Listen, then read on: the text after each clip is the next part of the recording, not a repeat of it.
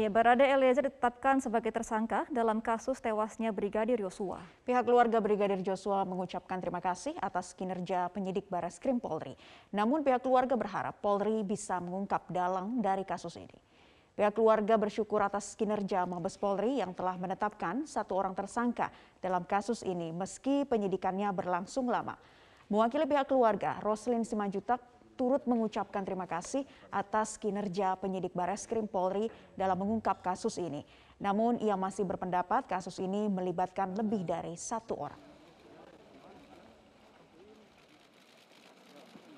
Kami ya melihat dari kejanggalan yang kami lihat di tubuh anak kami itu, kami nggak yakin cuma satu orang yang melakukan itu, pasti ada dalangnya lagi yang lain gitu.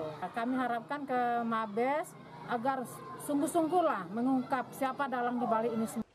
Sementara itu pemirsa dalam proses asesmen psikologis di Lembaga Perlindungan Saksi dan Korban, Barada Eliezer mengaku mendapat ancaman.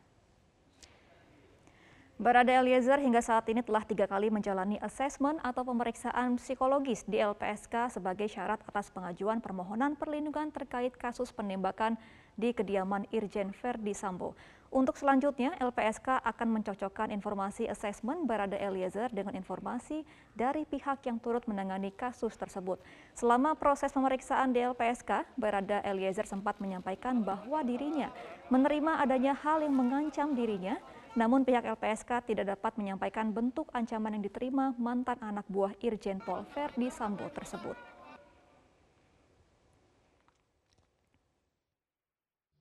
Dia barangkali ada menyampaikan sesuatu hal yang menurut dia akan mengancam dia. Hmm. ya, ya kan? Tapi itu juga mohon maaf kalau bisa kami sampaikan pada publik. Kami hanya sampaikan di rapat pimpinan LPSK oh gitu. Siap. Oke. Okay. ya. makasih banyak Pak Edwin. Jadi kami sangat menjaga kerahasiaan informasi dari pemohon kami. Ah. Termasuk juga mohon maaf kalau nggak pernah ketemu Baradei walaupun kalian ada di sini tapi nggak pernah ketemu ya kan karena kami menjaga. Masuk ke informasi, Pengadilan Negeri Balai Bandung hari ini menggelar sidang perdana Doni Salmanan dalam kasus dugaan penipuan Quotex. Sidang terbuka untuk umum sementara Doni Salmanan dihadirkan melalui video conference. Sidang dakwaan Doni Salmanan di Pengadilan Negeri Balai Bandung dimulai sekitar pukul 10 waktu Indonesia Barat. Doni Muhammad Taufik atau Doni Salmanan disebut telah meraup keuntungan 40 miliar sebagai afiliator. Jaksa penuntut umum dalam dakwaannya menyebutkan bahwa sejumlah artis telah menerima uang dari terdakwa. Di antaranya penyanyi Rizky Febian dan Reza Octavian atau dikenal Reza Arab. Sebelumnya Doni dijerat sejumlah pasal, salah satunya pasal transaksi elektronik atas dugaan penipuan opsi binary aplikasi Quotex. Sementara itu pemirsa, sejumlah orang yang tergabung dalam paguyuban korban Doni Salmanan menggelar aksi dan membentangkan spanduk tuntutan di depan pengadilan Balai Bandung, Jawa Barat pada Kamis pagi. Mereka menuntut agar uang mereka dikembalikan. Korban kerugian yang menggelar aksi atas kasus Doni Salmanan berasal dari berbagai daerah seperti Malang hingga Kalimantan. Dalam tuntutannya, para korban yang tergabung dalam paguyuban korban Doni Salmanan meminta agar uang mereka dikembalikan. Mereka juga menagih janji pihak kepolisian untuk mengembalikan uang mereka setelah para korban membentuk paguyuban. Ya, sementara itu sidang perdana Doni Salmanan digelar Kamis siang ini di Pengadilan Balai Bandung, Balai Endah, Kabupaten Bandung, Jawa Barat. Seorang pasien di Jawa Tengah disebut suspek cacar monyet setelah ada kontak erat dan riwayat perjalanan kasus. Ya, meski hasil tes negatif cacar monyet, pasien bergejala ini masih dirawat intensif di dan juga menjalani isolasi.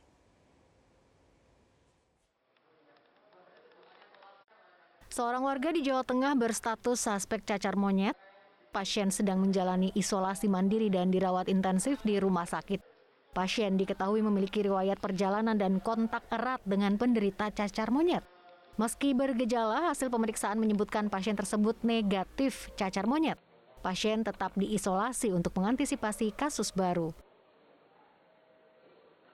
kemarin sempat ada suspek, tapi ternyata bukan. Tapi kita juga e, terus berupaya, andainya ada paparan-paparan kasus baru masuk ke Indonesia ataupun ke Kota Semarang, pasti kita juga pasti akan e, apa namanya e, melakukan antisipasi berupa karantina bagi yang bersangkutan atau kasus suspek ini segera kita lakukan pemeriksaan sehingga ketahuan oh ternyata memang dia cacar monyet misalnya. Sejauh ini belum ada Menanggapi hal ini, Gubernur Jawa Tengah Ganjar Pranowo berharap pemerintah pusat menjaga ketat pintu masuk ke Indonesia. Upaya ini diperlukan untuk mengantisipasi wabah cacar monyet yang muncul di sejumlah negara. Hari ini kemarin ada yang bercirikan seperti itu, tapi sekarang masih didalami. Nah, kita belum berani menentukan apakah itu monkeypox atau bukan, tapi kita lagi pantau. Dulu pernah ada yang masuk ke kami satu, saya udah cek betul, tapi terakhir labnya pemeriksaannya bukan. Alhamdulillah. Nah, kita tetap siaga betul, uh, dan kami uh, meminta karena ini pasti ada pengaruh dari luar, maka pintu-pintu masuk Indonesia masih butuh pengetatan-pengetatan dan checking-checking menggunakan uh, banyak peralatan lah agar kita bisa aman gitu. Sejauh ini ada lebih dari 16.000 kasus cacar monyet yang menyebar di 75 negara. Penyakit ini mengakibatkan lima kematian di Afrika. Atas penyebaran kasus ini, Badan Kesehatan Dunia WHO telah menyatakan cacar monyet sebagai kondisi darurat kesehatan masyarakat. Dan untuk mengetahui lebih dalam mengenai penyakit cacar monyet dan bagaimana cara mengantisipasinya, kami sudah terhubung bersama Ketua Satgas Monkeypox PBID, Hani Nilasari. Selamat siang, Dokter Hani. Selamat siang. Ya, Dokter Hani sudah semua. Ya, salam, salam sehat. sehat selalu untuk kita semua. Dan dokter, kita tahu ini sudah ada satu suspek pasien cacar monyet di Jawa Tengah. Sejauh ini seperti apa update dari kondisi pasien, dokter? Ya, terima kasih. Uh, pada tanggal 3 Agustus kita ketahui bahwa ada satu uh, kasus yang terduga atau suspek uh, cacar monyet, tetapi sampai saat ini masih dikonfirmasi terkait dengan laboratorium. Uh, kita masih terus menunggu dan berkoordinasi dengan uh, terutama dengan anggota dan pengurus ID di yang ada di Jawa Tengah khususnya Semarang dan uh, sampai saat ini kondisi dan kemudian juga gejala dari pasien tersebut masih dalam pemantauan dari uh, Dinas Kesehatan setempat. Mungkin uh, hal itu yang bisa saya sampaikan karena secara rinci kami masih berkoordinasi dan berkonsolidasi dengan para teman-teman sejawat kami di sana. Ya, Dokter Hani, sebenarnya seperti apa sih kondisi dan juga gejalanya ketika ada seseorang yang terkena monkeypox? Ya, jadi uh, kalau misalnya di pasien ini atau terduga monkeypox, biasanya gejalanya ada demam, kemudian sakit kepala, mialgia atau nyeri-nyeri otot, dan diikuti oleh kondisi di mana kulitnya ada manifestasi kulit seperti uh, bintil-bintil, kemudian ada lenting-lenting atau cairan, dan bahkan uh, keluar seperti nanah begitu. Dan uh, kondisinya ini bisa terjadi lokal, artinya hanya di lokasi-lokasi tertentu saja, terutama yang terduga adalah di wajah.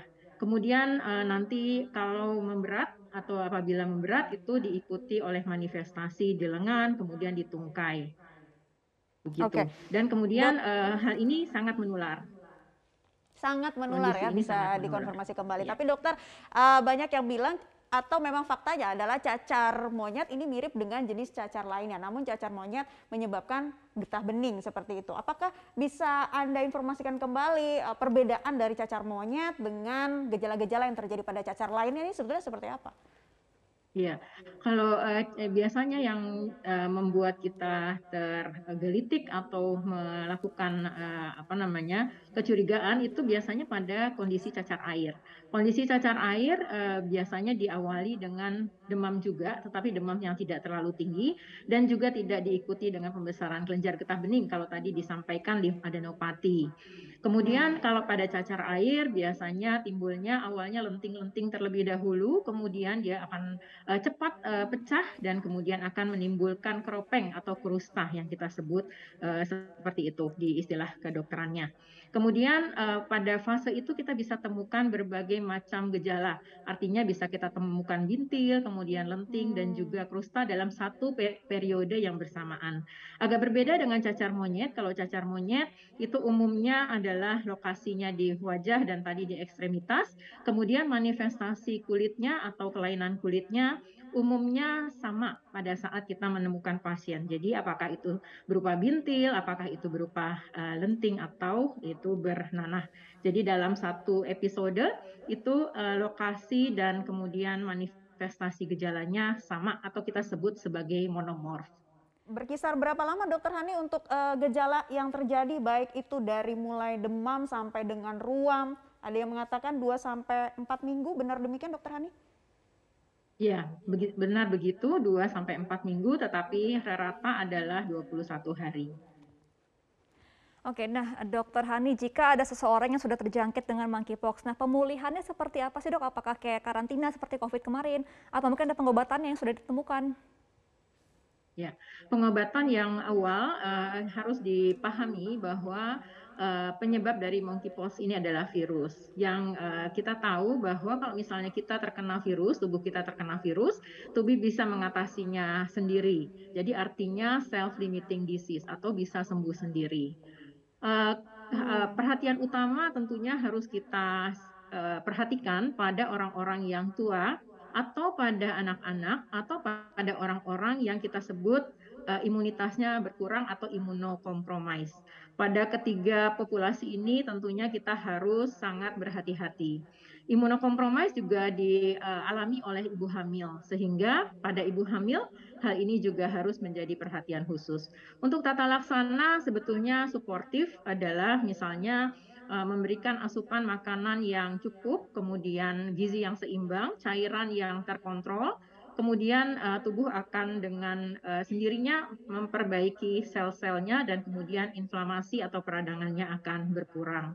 Tentang karantina tentunya kalau misalnya pada fase infeksius kita harus hati-hati dan pasien harus uh, tidak boleh banyak berkontak dengan orang lain. Begitu juga hmm. untuk tenaga kesehatan yang uh, melakukan perawatan kepada pasiennya. Itu juga harus diperhatikan agar kontaknya tidak lama-lama dan kontaknya tidak terlalu